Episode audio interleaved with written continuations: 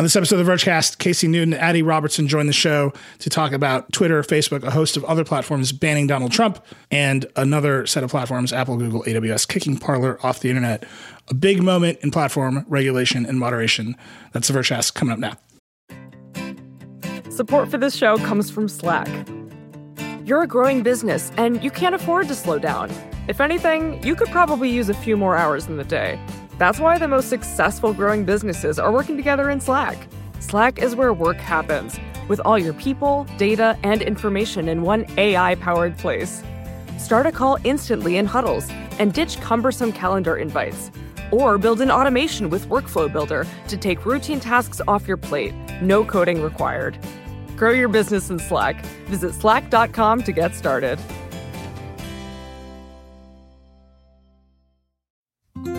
Support for this show comes from Sylvan Learning. When children love learning, they can tackle any challenge life throws at them. Sylvan's Insight Assessment can help you determine if your child is ready for what's ahead. It can also identify gaps in learning and point out areas that could be of concern for your child so they can tackle what's to come. And right now, it's the best price of the year at $29. Go to sylvan29.com to learn more and get your child's assessment for only $29. That's S Y L V A N 29.com.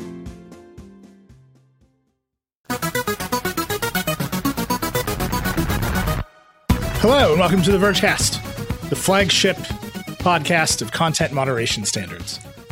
It's hard to make the joke, but I'm committed to it. It's our bit. Uh, I'm Nilay Patel. Dieter Bohn is here. Hello, hello, hello. Uh, Casey Newton is here. Hey, Casey. Hey, my old friends. And Adi Robertson is here. Hey, Adi. Hey there. So we're going to do two Vergecasts this week. There was a, a, a, coup attempt in our country, which you uh, may have noticed. Uh, so I asked Casey and Adi to, to join us on this episode to talk about the platform implications uh, Twitter and Facebook have banned Trump. Later in the week, uh, Dieter and I are going to do another episode. Hilariously, and perhaps somewhat aptly, CES is just barreling ahead during a coup attempt in this country. Truly, it, the gadgets cannot be stopped. So we're going to do another episode, just split the two conversations. Uh, it feels appropriate. So uh, a little later in the week, we'll do a CES show, talk about what's happening in the world of tech. There's a lot actually coming out at CES this year, surprisingly. Way more than I expected. But we do spend a lot of time in the show talking about policy, tech policy. So I wanted to focus on what is going on with the platforms now. To begin with, as always, I just want to do a quick COVID update. I will tell you, I, I think it is still the biggest story in the world. It is still the most important thing shaping the events of our world is the pandemic. We're in a weird spot with it. The vaccines are here. Uh, they're not being rolled out well. We're covering that uh, very closely in our science desk. Mary Beth Griggs has a newsletter called Antivirus, which you, can, which you can subscribe to. Just some examples. Florida counties are now using the platform Eventbrite to schedule their COVID 19 vaccine appointments because the other software they were using did not work well. So they're just using Eventbrite. Um, and the FDA has told US health providers not to modify the vaccine dose schedule to only give half the dose, which they were considering doing, but they told them not to do it. So that rollout is happening. It seems like the Biden administration is going to change the logistics of how the vaccine is rolled out across the country. It is the biggest story in the world.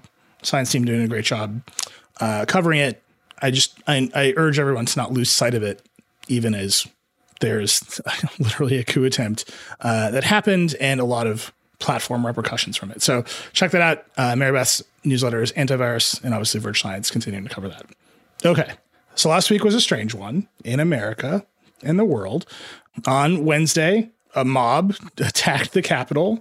As more time has elapsed since the attack, we've learned it was much more violent, uh, much more deadly, and much more directed uh, than it appeared in real time. It was remarkable that we were watching it in real time in the way that we were. Many of the uh, riders were live streaming. They were literally Getty photographers in the building, sending photos wirelessly as the attack was happening to news services. But as time has elapsed, we've seen it's gotten even worse. Next to that, and I think this is it's important to just that it happened. There was an attack on the United States Capitol. It, we came very close to um, a pretty serious mass casualty event with the entire chain of succession of the United States government uh, under threat and potentially uh, very close to, to being killed or injured. So that's that. That's not a tech policy question. That's just a real thing that happened. As we speak today, uh, on Monday, we're recording, um, the House has a, a, bill to impeach the president again uh, for incitement of insurrection. So that is one whole thing that happened that can be bracketed from what the platforms did in response to it. Um, and really, there's two things to talk about here. One is the actions the platforms took against Trump, banning him from their platforms. And then another issue, which we're going to separate, is uh, the service Parler was effectively removed from the internet from a variety of platforms in a variety of ways. That's a separate track, a different set of facts. So let's start with Trump. Adi, walk us through the timeline of the Trump bans. Yeah. So obviously on Wednesday, there was the coup attempt. Um, that happened. Then for a while, everything seems like it's kind of in a holding pattern. Nothing's really happened with Trump. And then Trump puts out a video where he says people should go home, but he does not denounce them. It's a really inflammatory video, says that he, this election was stolen. And suddenly all of the platforms have to decide what to do with it. So on Wednesday, they basically decide they're going to take it down and they're going to hold. So Facebook removes the video, Twitter removes it, and Twitter then issues a 12 hour suspension that says, okay, he has to get rid of this or it's facing a ban. Um, Facebook and Instagram also give Trump a 24 hour ban. It seems like this is just, there's a cooling off period. We're going to figure out what happens. Then there are just it's a slow bursting of floodgates. Uh, the day after that, Facebook bans Trump indefinitely. Shopify starts taking down his campaign store. Uh, Twitch bans him, uh, which it has actually done before. That's not totally new. And then there are a bunch of sort of ancillary things that are Trump related that get banned. So there's this mass uh, Twitter purge of QAnon related accounts that include uh, Trump, former Trump lawyer and Michael Flynn, a former advisor. There's uh, Reddit bans a platform, a subreddit called R Donald Trump that Trump supporters were using to incite violence. And then Trump gets banned from Twitter. His Twitter account gets nuked. And that's kind of where we're at. It's unclear what happened with a bunch of other Trump things. It's not really clear what his email status is, for example. He's stopped sending fundraising emails very abruptly. But Twitter is Trump's platform. It's the thing he loves. He spent a bunch of time trying to just pop back up under other accounts, and the other accounts would get banned because circumventing bans is against Twitter's rules. And he has not come back there. It is amazing that the games we play with our shit posters and like our comments and forums are now happening at literally the highest possible level of government. Like we IP banned you, and then they get a new. It's like it's literally that at the at the highest level. Casey, I'm curious. This cooling off period, they you know Twitter and Facebook banned him for a little while, and then he put out another video that was it. It seemed like he was afraid of them, and it was a much more calm video. Like everybody be peaceful. I'm committing to a transition of power. And then they, they kind of used that video, in particular, Twitter used that video and said, This is an incitement to violence again. He's gone permanently. Do you have any insight into sort of that thought process? Yeah, so I mean, Twitter laid out the thought process. I agree with you. When I first saw Trump's tweets upon coming back, I didn't think, oh, this is a crisis. But, you know, Twitter, like the other platforms, has access to intelligence that the rest of us don't have, right? Like they are in contact with, with the FBI and other national security authorities. And uh, it, it, seems very clear that there is going to be more um, uh, attempted violence uh, against the United States between now and the inauguration. And so one of Trump's tweets said, uh, I'm not going to the inauguration. And Twitter said, We are interpreting this as a message to the president's followers that they are free to attack if they want because the president himself will not be harmed. So, um, you know, I, I mean, it's I, it feels crazy saying these things out loud. That, that, this is sort of where we we've come to as a country. Um, but that was the rationale that that they used uh, to ban him permanently. Do you think they, they backed into that rationale? I mean, I, I hear what you're saying about intelligence, but if they were going to take this step, there were there were many other tweets that were much more specific, less of a gray area. It didn't require the assumption that they have intelligence we don't have. Yeah, it's an open question. Like, is there anything Trump could have tweeted upon returning that could have uh, kept him on the platform if he had said, I renounce all of my previous 57,000 retweets and I promise to only like post puppy pictures from here on out? Like, would he have been okay? You know, maybe, but, but, you know, to your point, he, he had already um, incited violence on multiple occasions in the past against his own people. And, you know, maybe it just took uh, Twitter a day to fully digest the ramifications of, of what he had done. I mean, I, you know, I'm still talking to people who I, I think are struggling to uh, grasp the magnitude of what happened on January 6th. And, you know, it, it's not surprising to me that the platforms have been caught up in that. The thing that is difficult to, I don't know, square here is this ongoing debate of are these uh, networks creating like a rule based law or are they rationalizing something after the fact because they're making it up on the fly? And I actually, I think Casey, you might have tweeted something in this zone that making it up on the fly is like that's actually an unfair characterization because like a lot of things get made up on the fly and maybe that's okay so part of me is like well look there was there was a literal attempted coup and so having a strong reaction to that makes perfect sense but the flip side is we've spent three years watching all of these social media networks say, well, this is the rule, this is how we're going to apply it. And they're performing that same dance and you know do, saying those same things now in a completely different context but all of their reasonings and rationalizations it's tough for me because I'm like well you could have done that 2 years ago with like the same rule and it probably would have applied and so this this whole balance between are they actually like setting real things or are they just making it up on the fly is hard for me to parse. Um, and I would be really, really stressed out about it, except that there was a like a historic coup attempt. And so it's okay to just like do something in reaction to something that monumental. Yeah, I, I, think that's exactly it. You know, maybe we would all feel better if, in the terms of service of every website, it says if a user ever uses their authority as an elected official to incite a coup against the government, we'll remove their account. And then they could point at that rule and say, yeah. this is a black and white case, you know?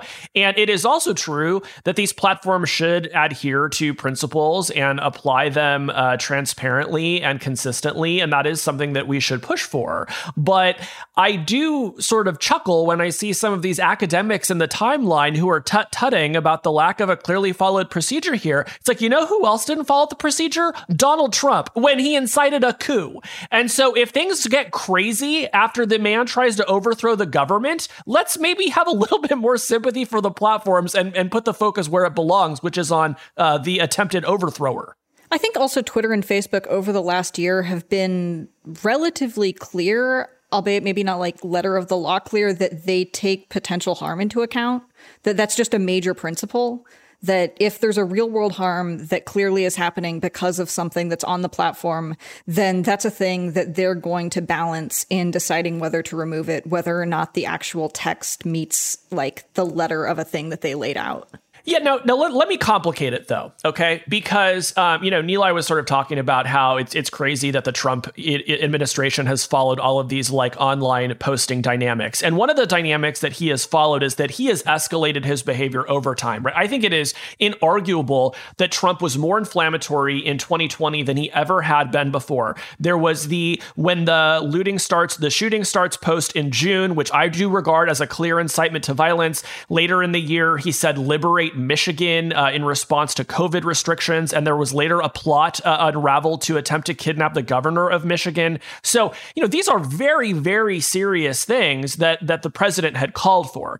And so I'm sympathetic to those like Dieter who say, oh, you know, now you're worried about violence. But here, here's where it's different from me, and a lot of folks disagree with me about this. But I think it is actually the fact that Trump is in the process of losing power and, to my mind, had given up any legitimate claim claim to power by seeking to overthrow the government that is the thing that made deplatforming him not only possible but necessary, right? When he was president, yeah, it was awful that he was inciting the violence, but at the end of the day, if he'd been removed, you know, his surrogates would have been tweeting up a storm. Uh, I just don't think it would have had the practical effect that a lot of people believe it would. But now that he is losing power, he, he loses that, that that exemption, right? So that's just kind of where I stand on it. I think we'd be having a really different conversation if the police, for example, had stopped the coup though. Like if five people, if, I guess six people now hadn't died as a result of this, if people hadn't been able to storm the ca- the Capitol, if there actually had been some kind of law enforcement response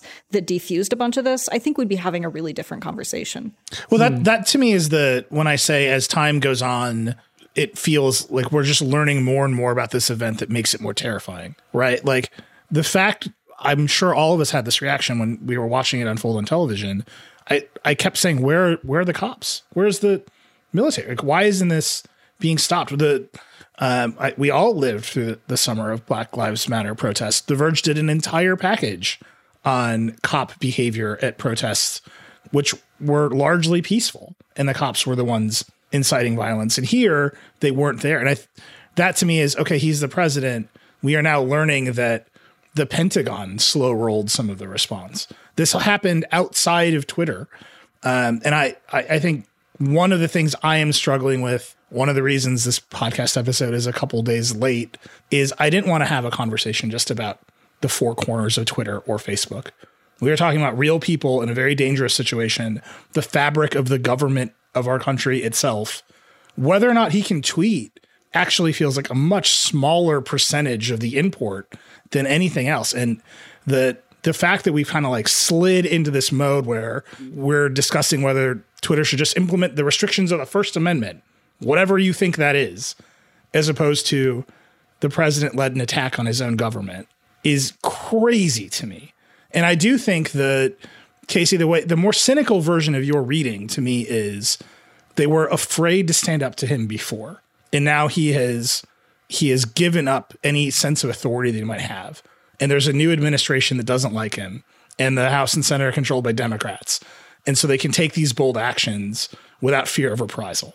Right. And and so, so then the follow-up questions is well, should social platforms defer to power at all? Like another question that people are asking in the wake of all of this is why should a private company have the right to decide like who gets to speak? And a way that those companies have tried to answer that up until now is giving uh, elected officials extremely broad latitude to say whatever they want, even in cases where they're inciting violence because they want to defer to state power in that case. So you can say that no, no, no, they never should defer to state power. And the minute that you know one post uh, you know goes crossways, they should just pull the plug. Uh, you know, th- then you are inviting a world that is going to have a lot of negative consequences, and you know, not just for elected officials, but for a lot of average users. So Twitter and Facebook have been in the storm for a year. They finally took their actions, and then a host of companies, what we haven't been paying as close attention to, just came along for the ride. They got the cover and came along for the ride. So Adi mentioned uh, Reddit banning the Donald Trump subreddit. Uh, there's a host of smaller pl- Twitch to me is very funny. Um, there's just a host of other platforms that took the political moment to to do the ban. Campaign Monitor, for example, the email service banned him. Yeah, uh, uh, Stripe not processing uh, payments anymore. Just a lot of companies that are have not been in the center of the storm.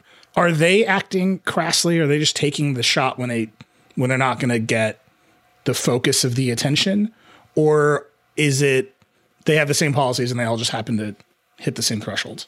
Well, some of them are banning Trump, and some of them are banning Trump supporters who are doing stuff like posting "Stop the Steal." So, like Peloton today banned um, like election coup, like coup related hashtags, which I feel like is a slightly different situation because there there are actual like concrete people posting things. It's not quite like Twitch banning Trump, where like that's just not a major platform for him. I think it is fair to sort of cynically assume that everyone had just been waiting for some larger actor to move against the, the president to take this moment.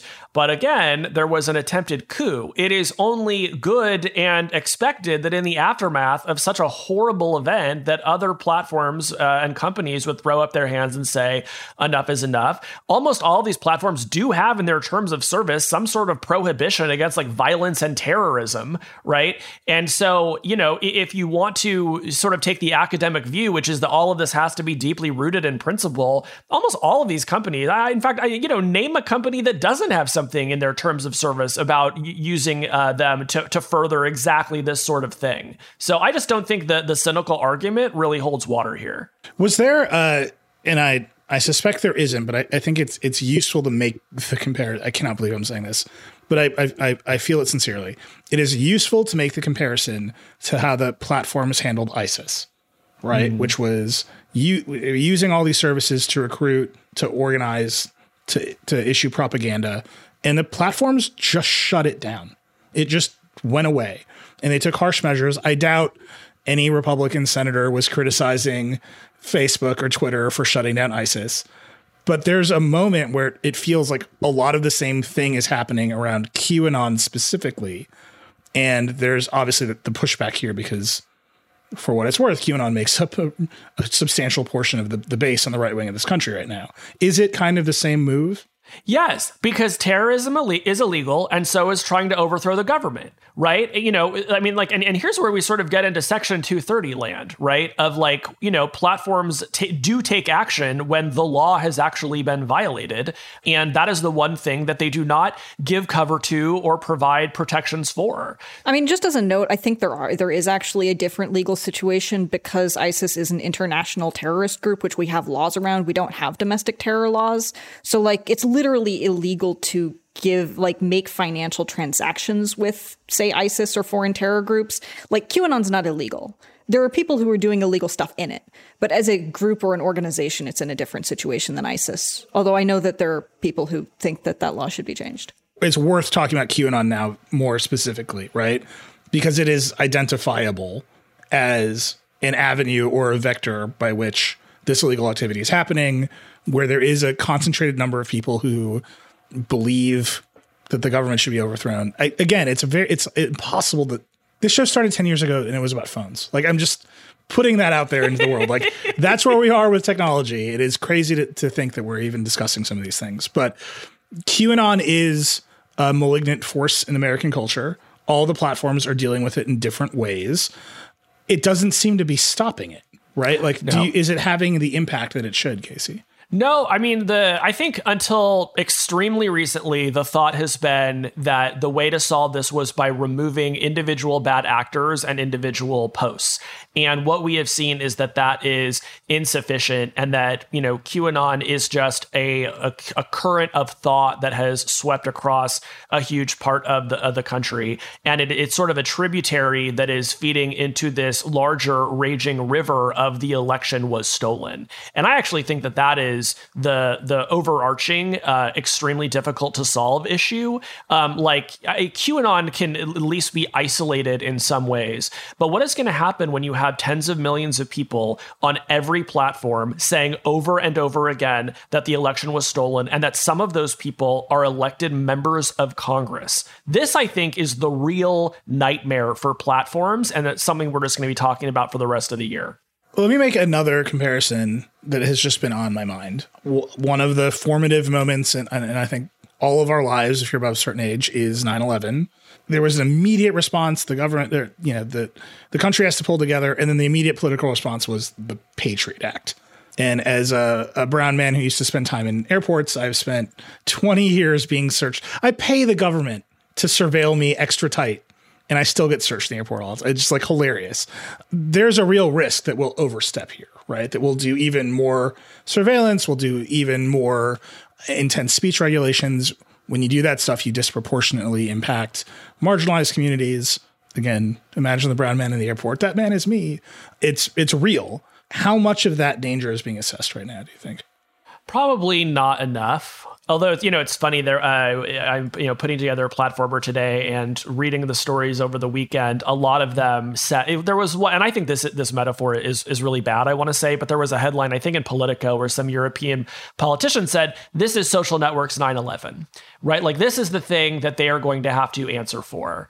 And uh, I've I've seen another a number of other stories in that vein, and yet when you read through them, none of them propose specific regulations, right? Or if they do, they don't really say how this would address the particular harm that uh, that they have named. So you know, I, like maybe there is some really uh, easy, terrifying thing that Congress could do to dramatically restrict our civil liberties on, on the internet here, um, but it do- it doesn't seem to be being discussed or named. So maybe that actually makes it more dangerous. I don't know. I feel like that thing is mostly repealing Section 230. Yeah. So there's repealing Section 230, but there's also the other strain. And I think, Nilay, you brought this up on Twitter again.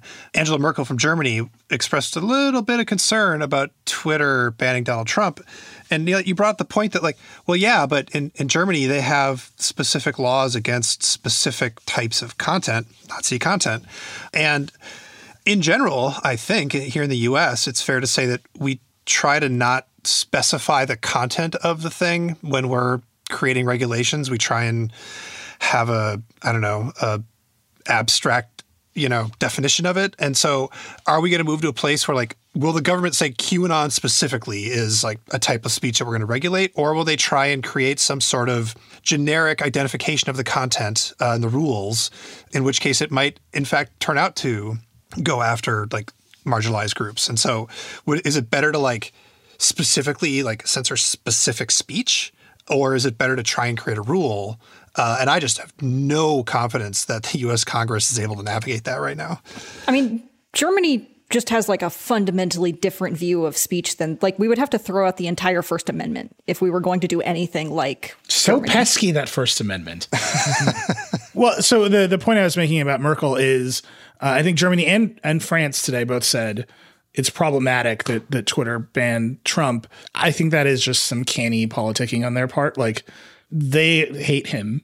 they don't care about Donald Trump, but they are. The EU is on the cusp of passing a massive law called the Digital Services Act. It's paired with an, with another law as well that takes what you know about the GDPR and turns like it's everything. It's here's how digital services should operate. Here's how their moderation policies should work. There's a, a notice and takedown. There's a set of appeals. It is an entire system of regulating uh, digital companies, platform companies. They're saying, yeah, the government should do it. By the way, look at how look at what great politicians we are. We've foreseen this problem and we're about to regulate the entire internet. And yeah, that's a approach. Like in many ways, the EU is always ahead of regulating the internet. But I, I think here the specific contrast to Twitter shouldn't have the power. The sublimated argument is, but I should. Right. And and maybe that's fine. It's just I think you have to see that whole context. Our problem, and I, I don't know if you would call I'm calling it a problem because I was going to say. well, I, so I did a, um, you know, when this comes out, there will also be a, a decoder episode I did with uh, Daphne Keller from uh, Stanford. She focuses on platform regulation, and I asked her if we should think of uh, think of it as a, of, of, of regulators in this country being hamstrung by the First Amendment, which is not how you ever think about the First Amendment. But the First Amendment, and she was like, yes, the the First Amendment limits what Congress can do unless they find a rationale, a policy rationale to go beyond it. So uh, a good example, and there's lots of little bits and bobs here, and I can already I can already think of the people who will tweet at me for getting this wrong. But just to make it blunt and simple, the reason that NBC and CBS and ABC are regulated by the FCC or radio is because they use public airwaves. And so the, the Congress has an interest in regulating the use of the airwaves, and they can make some set of rules about what you can and cannot broadcast as time has gone on, they've come up with other reasons to make those rules, broadcasted a lot of children. We're going to do indecency regulations. But the heart of it is the public owns the airwaves. So Congress can go beyond the strict boundaries of the First Amendment, and make some rules. That is not true for the internet. So if Congress wants to say, here are the speech regulations for Facebook, here's the moderation standards Facebook should impose, they have to find a rationale to get there. I spent the weekend thinking about it and looking for it. I still have not seen one. I think the platforms, if they could identify one, they would be the first ones to show up. Like Facebook is running ads on top of every political trade publication that say Facebook supports internet regulations. But even Facebook hasn't come up with a content moderation standard that goes above the First Amendment, at least not that I've seen. Adi or Casey, you? Well, I mean, what what means above the First Amendment in this case? Well, so if you want to say Facebook should delete all of the porn on Facebook, right? You would need to find some extra rationale for the government to make that rule the way the government can make that rule about radio. Right. Well, I mean, you know, Facebook is open, for example, to a rule that would set a like time limit on how quickly they had to remove content that violates its own standards, you know, and they haven't said, you know, they haven't provided like a, a, a policy rationale for it other than like this would just be a good thing to do. And like, you know, by the way, we're already basically doing this already. So there's all sorts of things like that that they are kind of open to doing that you know i don't think they even facebook would eh, demand some sort of radical rethinking of speech regulations to support but that just to me the end of that road is that terms of service end up having the force of law and that just sounds like a nightmare unless you can imagine a world where twitter isn't your whole identity well, right. I mean, there's like that problem, which is like people have subsumed themselves into this service that is somewhat poorly run. I mean, that's like the competition problem, right? If you hate Twitter, you should be able to go somewhere else, but there's nowhere else to go. That to me is, you know, we're going to talk about Parler in the, in the second segment of this, but that to me is a real issue here because we we have given these companies so much power and we don't know what the meaningful check is. And I think all of us feel that on all yeah. sides of the political spectrum. And the government, as near as I can tell, is just more limited by the existence of the First Amendment in this country than almost anywhere else. I mean, this is what we in we in Silicon Valley call the innovator's dilemma, Nilay. You know. Look, I'm starting my own riff on Twitter. It is. Um, it's gonna be great. It's just gonna be people talking about uh, pickup trucks and HDMI cables. I predict that we will have 100 million users by the end of the year. Actually, there's like a part of me that's like I could do it. Real quick before we take a, a, a break and go into the next thing, there was another thing that happened uh, really accelerated today, which is the big tech companies started saying we're not donating to candidates who supported overthrowing the election. And that is another just accelerating political cover moment. Casey, you just like rolled your eyes. Well, it, it, okay, so what you said is true, but two of the big ones, Facebook and Google, said we're going to stop all PAC donations, uh, you know, basically while things settle down. So, you know, some others like MasterCard and Airbnb came along and said, if you oppose the certification of the Electoral College results, then we're not donating to you, which I think is good and appropriate. Uh, but others are sort of taking this as a moment to just like pause all donations, which is somewhat suspicious to me. Yeah. And then one of the sort of recurring characters on our show is Josh Hawley. I would say he's a more more like a more recurring character than Ted Cruz, but Hawley and Cruz have gotten themselves into just a real nightmare of a situation because everyone hates them now. Uh, Adi Hawley was, I mean, we have spent more time talking about illogical Hawley tech regulation proposals than anyone, I think. He's the guy who wanted to ban infinite scrolling in apps. Yep. yep, that was him. Uh, just a real cartoon. Uh, it, it seems like his arc is rapidly coming to a close. I'm not gonna. I I don't want to jinx anything here. he did get a book canceled. Uh, well, Hawley was the. I mean, he was the leading proponent on the Republican side of tech regulation, and his mentor, his old law professor, the newspapers in his state like just everyone down the line is saying this guy should resign. So I think that is just it's something to pay attention to because I'm not sure who the next architect of conservative tech policy proposals is going to be. That's fair, but also Donald Trump was universally loathed until he became president. The Ted Cruz story. so I'm not going to count Holly, Hawley down, but at least we don't have to read his book quite as soon. That's true. Um, I will say that uh, Senator Senator Klobuchar, uh, she's going to publish a book on antitrust now. So again, the canny political moves here have, have not stopped. But yeah, Hawley to me is there was a, a moment where I thought, oh, we're going to spend a year talking about this guy. And maybe we will, just in a radically different context. Okay, we're going to take a break. Uh, as Adi pointed out before we started the show, the timeline here was from Wednesday to Friday, the platforms took action against Trump. And then from Friday to Sunday, the Parler story really took off. So we're going to take a break, come back, talk about what happened with Parler and the platforms that host and distribute that app. Thank you. Support of the Vergecast comes from Shopify. Whether you're a huge company or a small crafter trying to make a buck off your hobby, selling online is one of the best ways to grow. Shopify is one of the top e commerce platforms that you can use to get started. But it's not just online. Shopify is the global commerce platform that helps you sell at every stage of your business. And you can sell wherever, online or with their in person point of sale system. You can also sell more with less effort with their AI powered tool, Shopify Magic. Shopify powers 10% of all e commerce in the US. You might recognize more brands who already use Shopify, like Rothy's, Brooklinen, Allbirds, and more. Millions of entrepreneurs of every size across 175 countries rely on Shopify for their e commerce needs. Because businesses that grow, grow with Shopify. Sign up for a $1 per month trial period at shopify.com slash vergecast. That's all lowercase. Go to shopify.com slash vergecast now to grow your business no matter what stage you're in. Shopify.com slash vergecast. Support for this podcast comes from Constant Contact. If you're a business owner, you already know that it's really, really hard to cut through the noise of everyday life. If you want to connect with your customers, you need to break through the noise. You need Constant Contact. Constant Contact is a marketing platform that makes it easy to reach new audiences, grow your customer list, and connect over email, text, social media, and more. Whether you're a marketing guru or just learning the ropes, Constant Contact offers writing assistance tools and automation features that make it simple to say the right thing at the right time. So get going and start growing your business today with a free trial at constantcontact.com. Just go to constantcontact.com right now. Constant Contact, helping the small stand tall. ConstantContact.com.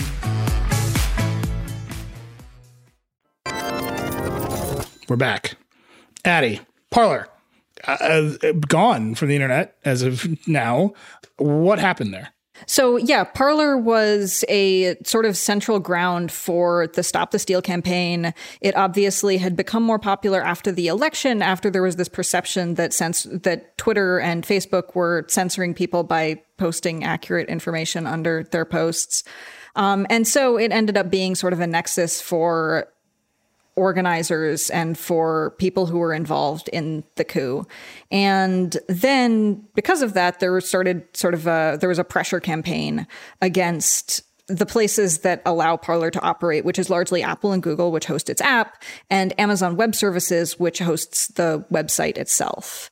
Um, and so on Friday, Apple and Google were like, okay, we're going to give Parler a period of time. They have to show that they have some kind of plan in place for moderating content that's inciting violence. Then Google said, okay, never mind. We're just banning it.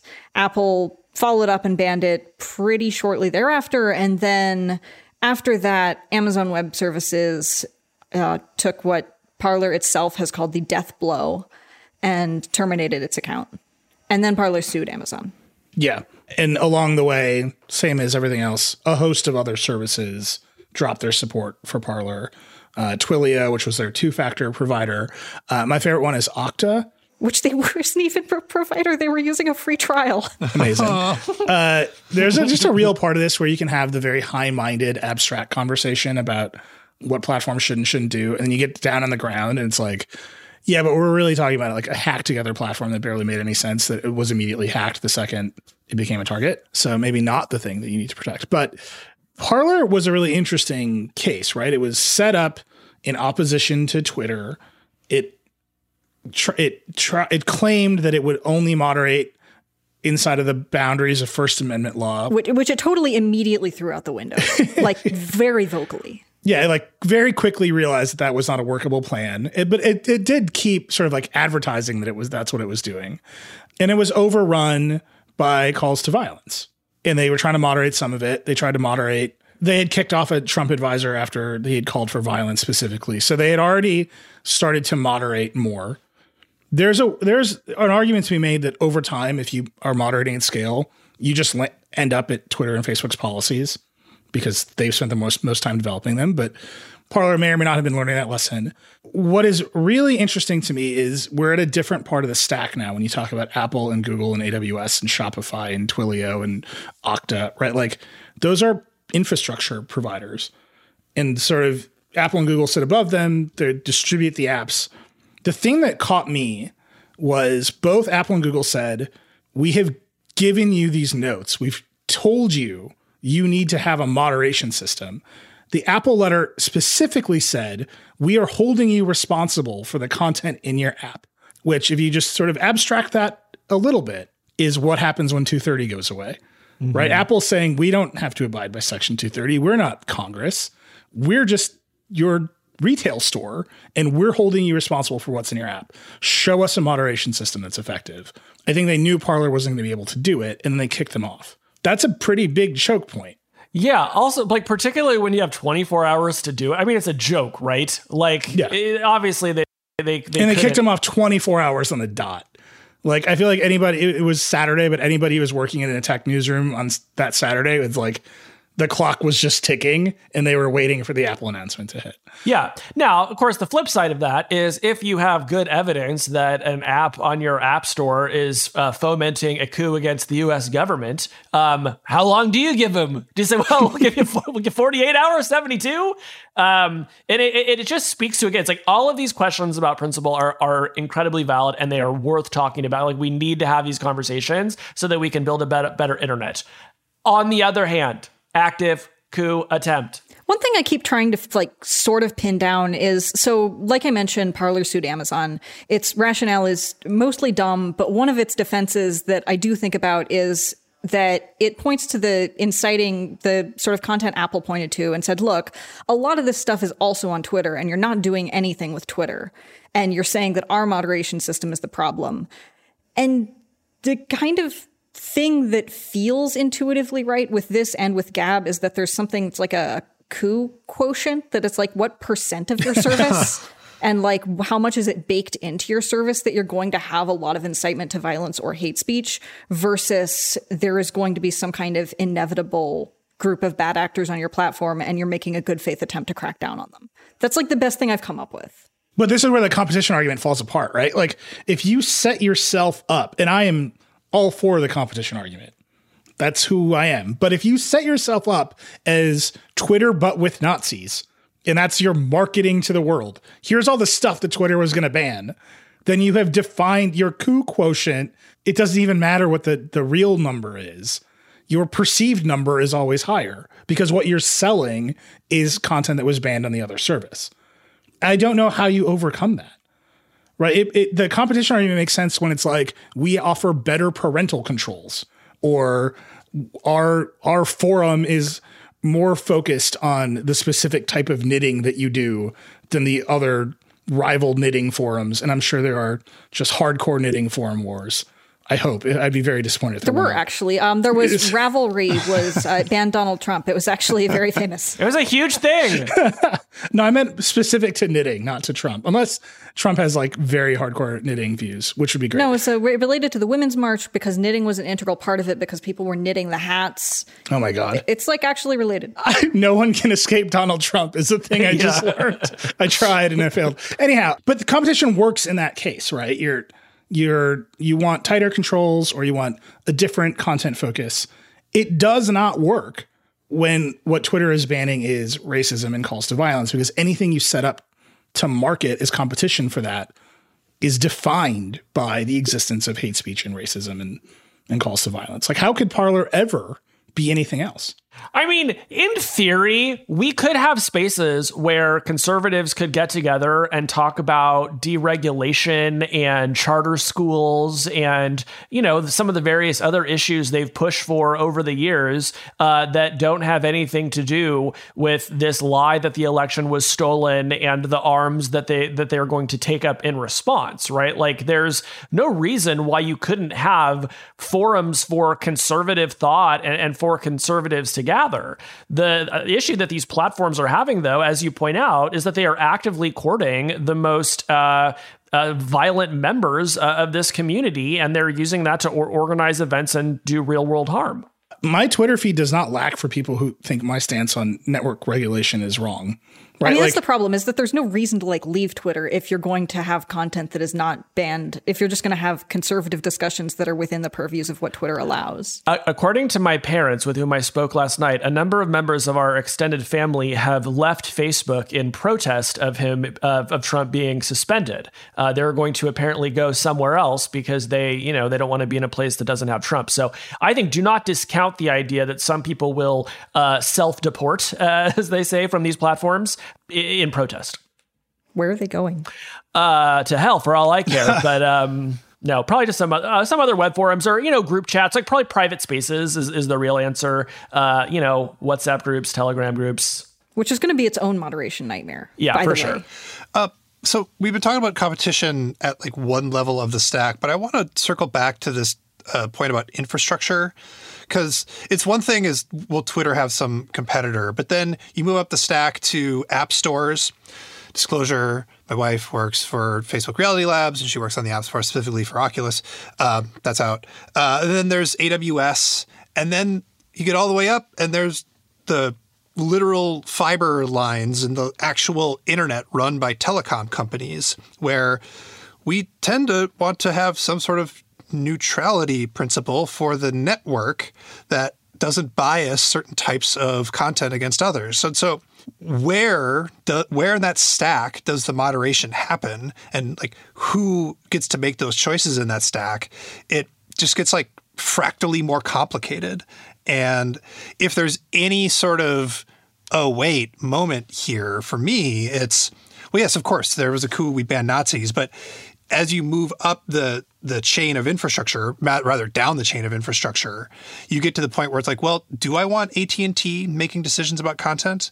Um, with coup attempts, sure, but then after that, like I don't know where to draw the line. It seems like it's in a weird way easier to feel like I know what to tell Twitter what to do than it is for me to know what to tell AWS or AT and T what to do.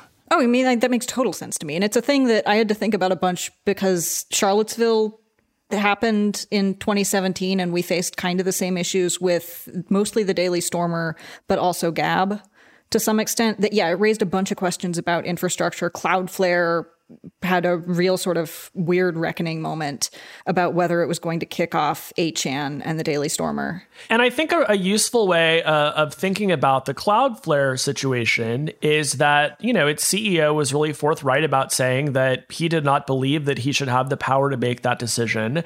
But given what a what a terrible website that is, if its web host would not make the decision to uh, deplatform the site, then Cloudflare Cloudflare would be the backstop.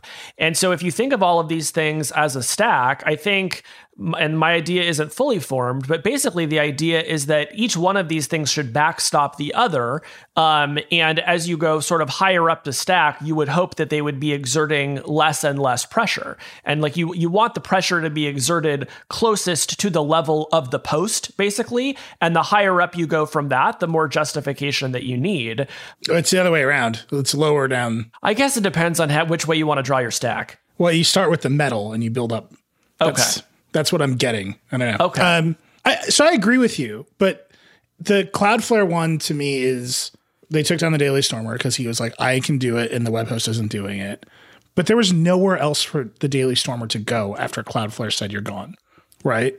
And I would be sort of fine with it if what we were talking about was one provider and a universe of providers was making a business decision. I don't want, I don't want to do business with this company. But the decision is really, and I, this, this is the heart of that post. I'm taking them off the internet, right? And there's no, I mean, how many years have we spent talking about net neutrality? When there's no competition, you need a regulation to step in and say all these bits are equal. Okay, so but so here's another perspective. So this is Ifeoma Ozoma, who used to uh, do content policy at Pinterest, and she had this tweet last night uh, after Amazon booted Parler, and she said, "If white supremacists have the time to build pipe bombs and gallows, let them build their own cloud service." Like, what is actually wrong with that idea? So I don't think there's anything wrong with that idea. I think yeah. the reality is it's really hard. Yeah.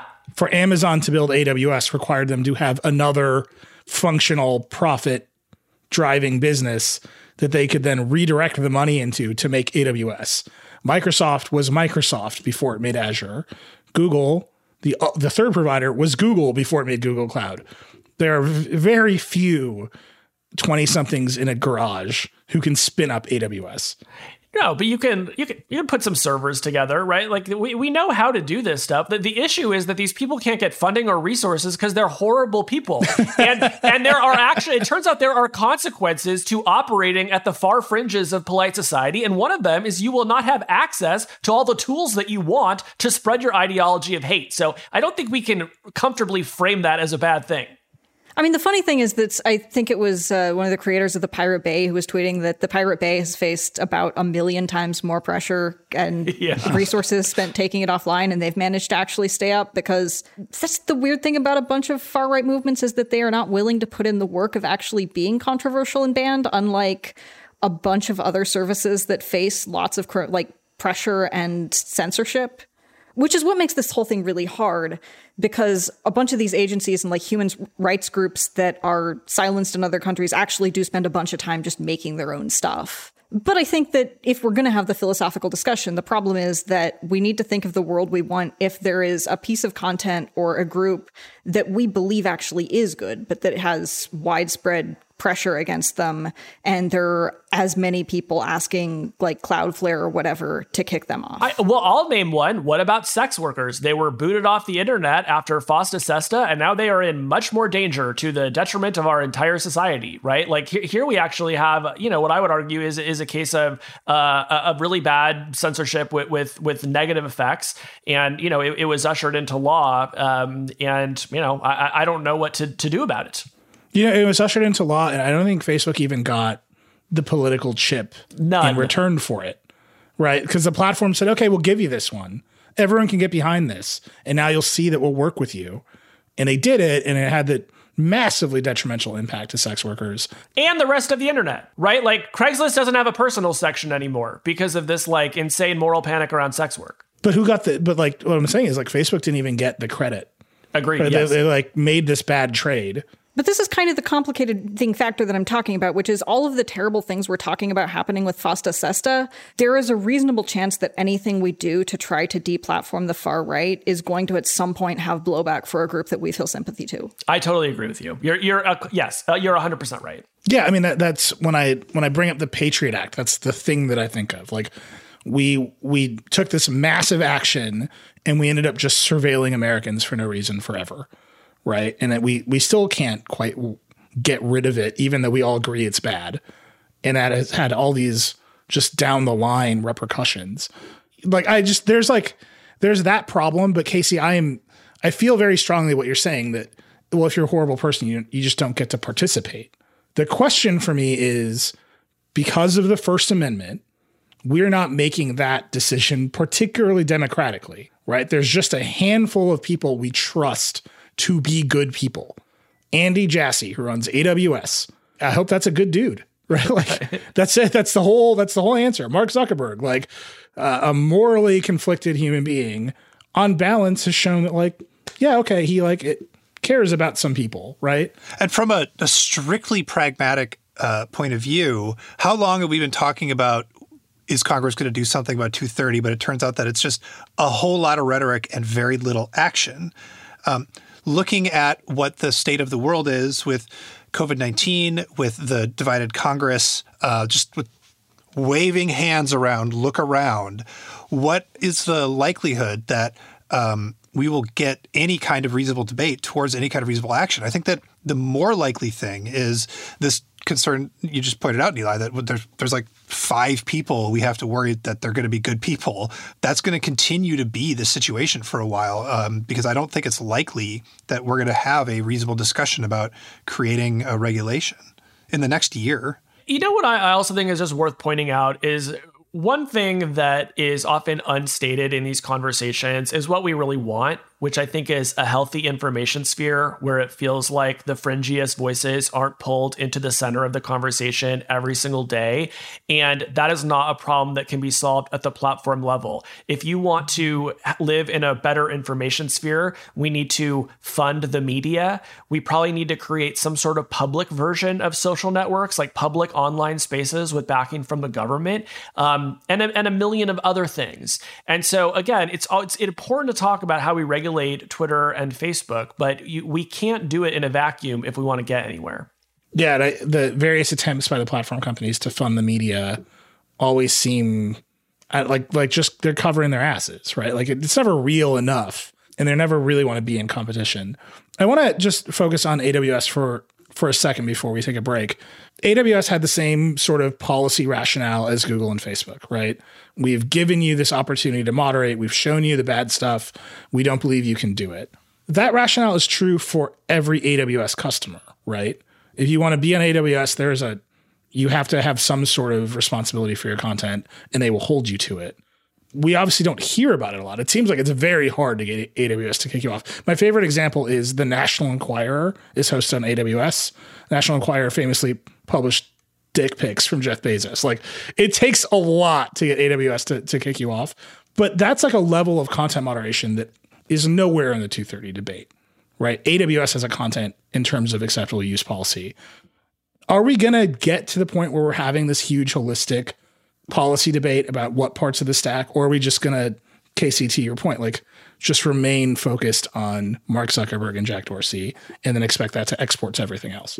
So th- this is one of the things I'm writing about today is what this showed is that moderation exists at every every level of the stack. That's not new. Like basically name a, a part of the stack, it has deplatformed s- some entity at some point. But now that you're seeing it happen in concert simultaneously, I do think you're going to see broader attention to that, and maybe some of these uh, players that have been on the fringe of this conversation will will come up more often. That said, you know there, there's just so much political upside in bashing on Twitter and Facebook uh, in public and so I think they're going to be the the main characters of this story for uh, a, a, long while. Can you give me a, a, a rigorous definition of deplatforming? Because to me, it implies all the services doing it once, not just one service kicking you off. I, so I tend to use it to describe any incident in which a person loses their account on a platform. But it is also used to describe, like, you know, the Alex Jones case where a bunch of platforms eh, acted eventually in concert to remove him. And so we now say that Alex Jones was deplatformed. Um, but the, the truth is, even in our like low competition world, there are still so many platforms that I think even Alex Jones still finds his way to creep into my Twitter timeline sometimes, right? Um, so, you know, deplatforming is a real thing. It has real side effects, but I tend to use it to describe like individual incidents. Got it. Okay, let's take a break. And then I want to spend just a couple minutes talking about what might happen next. Hey, it's Tom Warren, senior editor at The Verge here. Microsoft is in an era defining moment. It's betting on AI as the future of work, its Xbox business is going through transformational changes, and the Mac versus PC war is about to be back on. So, I'm launching a newsletter called Notepad. It'll be your inside guide to all those changes and beyond. From details on the next Xbox to that one time every Microsoft employee named Michael appeared on a mysterious email list. Whatever is happening at Microsoft, you'll be able to read about it first in Notepad every Thursday. Go subscribe now at theverge.com forward slash notepad. Okay, we're back. Adi, what I mean, you have covered all these 230 proposals over time. It seems like something like the PACT Act, which was bipartisan and called for greater transparency, does not meet this moment. What do you think happens next? I mean, I think a lot of things that don't meet this moment probably go and get deployed anyway. Like I think that the flip side to the platforms are banning Trump because they don't have power. He doesn't have that much power anymore. Comparatively, is that Joe Biden is really dislikes Section 230, and that there probably is going to be a bunch of debate over the next year about whether platforms have done enough, and if they haven't done enough, should we do something that will partially or fully repeal Section 230 that will increase their liability if they say let people foment a coup. Although I'm not totally clear on how well you would be able to do legal definitions of this because that's what makes all of this so complicated. So I think we could see that. Casey, what is the feeling from inside the platform companies, right? Like this is the moment they were dreading it happened for real. There, you know, we, we keep hearing about workers like Amazon workers want to kick militia merchandise off the store now. Like there's an Alphabet workers union, which uh, Zoe just reported today, is at up to 700 people now. It's still very small, but they're growing. What is the the sense from inside the companies? The sense that I get is a combination of relief that they have pulled this lever and that to the extent that there were active harms being caused by this one account, which I think we here agree that there were, that's not happening anymore. The anxiety, though, I think, is about what happens next. And that is across a lot of dimensions. It's about what happens to our conservative users who no longer feel welcome here. It's about what regulations are coming our way, either because of the actions we took or because of the actions that we didn't take until now. Um, and frankly, I, for some of these employees, there's actual fears for their safety. Um, you know, given how violent this movement is, and um, and you know how many threats uh, I, am sure a lot of them are, are facing, which you have to assume assume are just you know uh, much more intense today than they were a week ago. So you know this is this is not a moment of triumph for these platforms, um, but it is a moment where I think a lot of them can feel uh, glad that they did the right thing. That sense of relief that they finally banned Trump. My response to it was they didn't do it on a whim, right? I mean, a, a horrible thing happened and they came up with some rationale. But to many, I mean, these companies are huge. Hundreds of thousands of people work at these companies.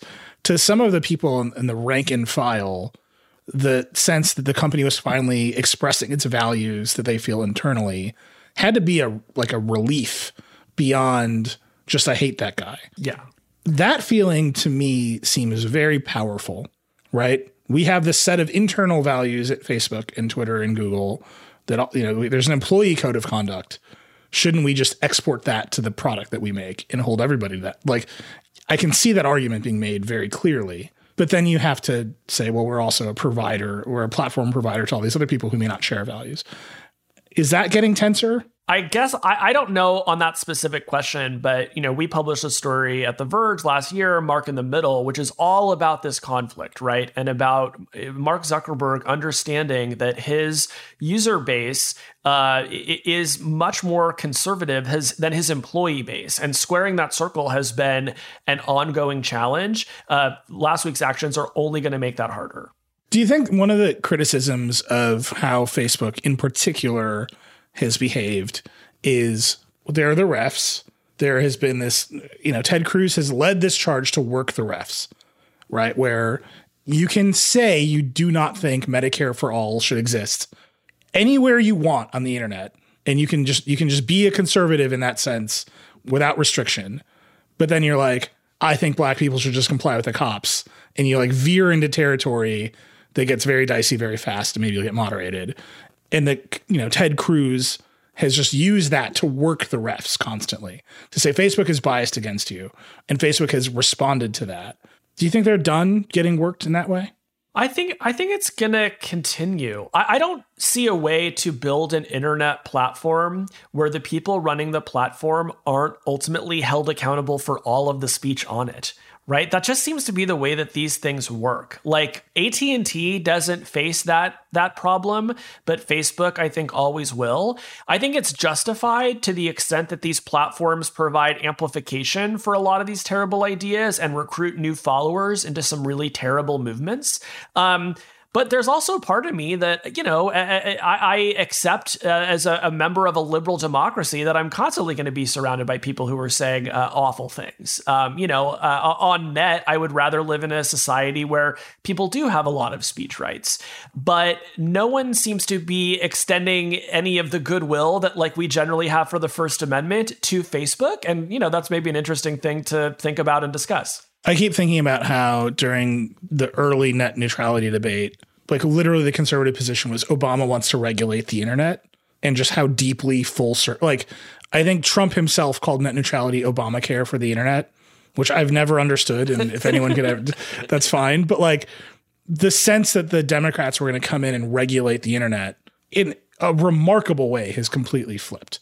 Right. And now it's conservatives who are exerting pressure to control these companies directly in a way that maybe the Democrats want to do too, but before it was leave them all alone, and now it's oh we have to take a tighter control of it. I I agree with you that you know Mark Zuckerberg is going to be in the middle of his user base, but I just there's a part of me that says well one he's very rich and very successful and he can deal with it, and two if he was clearer about the values he wanted his company to profess, he would actually diffuse a lot of that. Yeah, I mean, but I, but I think you know, if if what you really do is want to run a civilization, like you don't really want to dictate what the values are, you know, beyond a, a, few core principles. Because what you want is to have a bunch of people actively debating things and just, you know, talking about the issues of the day. And you know, that's a, you know, it's a somewhat utopian view, and and I'm sympathetic to it. But you know, the past five years have been, I think, coming around to understanding that at least as they're constructed today, it's just not feasible. I mean, to characterize it as running a civilization is kind of exactly right, and. I'll just point out that the thing that we theoretically did, uh, we haven't ever fully lived up to it, was we established the United States of America on the basis of a bunch of ideals.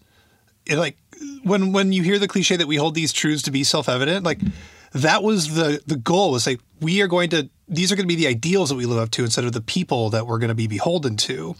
And I just think that if these networks are going to be uh, the networks and they're not going to have real competition, they need to be a lot less wishy washy about what their ideals are. Well, I, another way of putting that, because I agree with you, Dieter, is one thing these networks could do is to be constructive, right? Like all that they ask of you when you get on there is to just like type in a box and post photos and engage and keep scrolling until you fall asleep. Um, they could ask people to do things. You know, when you think about other public spaces out there, like libraries, for example, or, or even, you know, some town squares, they offer programming. Uh, they offer reasons for people to congregate. They give them positive things to discuss, right? And our networks today don't do that at all. They're these sort of very like industrial like warehouses that people just like off, offload content into. And so I really do think that like 20 years from now, you know, on the Vergecast Senior Edition, like hopefully w- America will still exist and we'll all just be talking about like how utterly primitive these networks are that, that we're using and how inhumane they were across so many dimensions. First, I think it's amazing that Dieter referred to the preamble of the Declaration of Independence as a cliche. Well, I'm just saying that if I, well, no, I have to because if I just if I say it, I sound so like naive, right? It's like we're in a moment where saying, uh, anyway, never mind. No, I, I know what you meant. It's just, that's where we are, right? It it feels trite. Yeah, Adi, you and I, by the way, Dieter, I think you're exactly right. Like the United States, the the American experiment is can you build a country based on ideas, not not identity, and like here we are. Here's a here's a major test of it. Adi, you said something to me earlier today that I, I want to end on. You said it's easy to hate on Facebook, but what if the thing I love is actually terrible and there's nothing technologically to do about the internet? Right? Is the problem Facebook or is it the nature of the internet itself? Tell me why that is keeping you up at night because I think that's the the big question that everyone needs to grapple with. Like is it Facebook is bad or is it connecting everyone at scale is bad? So, if the problem is Facebook, and there are a lot of people who argue that it is, if the problem is, say, Facebook has algorithms that connect QAnon people to each other and drags people into this conspiracy, or it lets Trump uh, post and it encourages sort of inflammatory accountability free posting and all of these things, or that Facebook is too big and so we just need competition. There are things I can do about that that don't absolutely cut at the heart of the the internet. If the problem is that a bunch of people can talk to each other, and if, say, we had a bunch of competition to Facebook, and the problem then just became Trump gets an account on all of these networks and he pushes horrible, hateful, untrue stuff to billions of people, and millions of those people decide to go and coup the White House, or wait, the Capitol Anyway, uh, they decide to go and do something terrible if the problem is just connecting people at scale, what do you do with that? Because there is no way to square that with changing any individual platform or doing anything short of saying that an entire medium and really the possibility of people connecting to each other is detrimental to us. And I don't know what we do at that point. My my thing I would like us to explore slow the internet down right? Like the I think the problems have less to do with free association and just how rapidly information travels. We sort of take it as a given that if I say something really funny, it should be able to get a million retweets within a day. But like why? Like why can't we just make everything slower, introduce more friction, introduce more avenues for people to verify their identities at least optionally, right? There's just so many little uh, speed bumps that we could put along these roads that I think would bring a sense of coherence to the internet. It would not solve all of our problems, but you know, going back to my my earlier point just about how primitive everything feels. Like th- there's just still a lot of low hanging fruit out there. There is, but say Facebook, for example, if you kick um, one of the arguments I've seen against kicking people off Facebook is that then they just go and form echo chambers that are even more hateful. And maybe they're slow and maybe they fit the definition of a community, but they're horrible and toxic. What if letting people go on the internet at all ends up just dividing them and le- leading them to these sort of content fact free bubbles? Like a thing. I love these bubbles. I love the internet. I love all of these places. What happens if they're bad for us? Well, to that point, one time I was talking with a high level platform executive and I was complaining about all these things. And he just looked at me and he said, You know, Casey, humans believe a lot of dumb stuff. Have you ever heard of religion? That's rough. Uh, I will say that uh, all of our careers exist because of the internet and because of our ability to to go past gatekeepers. One of right there, we didn't have. We just put up a website, and then people could read it, and it was good. And like we've grown our audience over time, and that's a feedback loop that I I cherish. It literally has provided for us. It has let us build the Verge. One of the conversations we're having right now is where should we reimpose gatekeepers? And I that to me, I think we can't end it on a podcast. We need to end this podcast. But the question of where do the gatekeepers live, even though taking them away helped a lot of people. Like I was gate Casey's gatekeeper, and now he he left us for Substack because he was like, "Get out of my way, Patel." I resigned in protest. I was I was through with the tyranny of being copy edited. but like those are real questions that I, I don't think we've quite grappled with, and I one of the most interesting calls I've seen is the reimposition of gatekeepers in the media in particular, and that's going to have just massive, I think, knock on effects over time. That said, we have, as always, gone over. I strongly suspect, Adi and Casey, that you'll be back on the show within weeks to talk about the next turn of events in platform regulation. But I really appreciate the time today. Okay. You can tweet at us. Uh, Casey is at Casey Newton. Adi is at the Dextriarchy. Dieter's at Backlon. I'm at Reckless. We will be back later this week with another episode focused on the things at CES. I will concoct some sort of abstract philosophical argument, which is not that abstract, about how understanding how the things actually work helps us talk about policy. That's true. I feel that in my bones, but I got to come up with a good way of saying it for the next show. So we'll be back later this week with CES. Rock and roll. Wear a mask.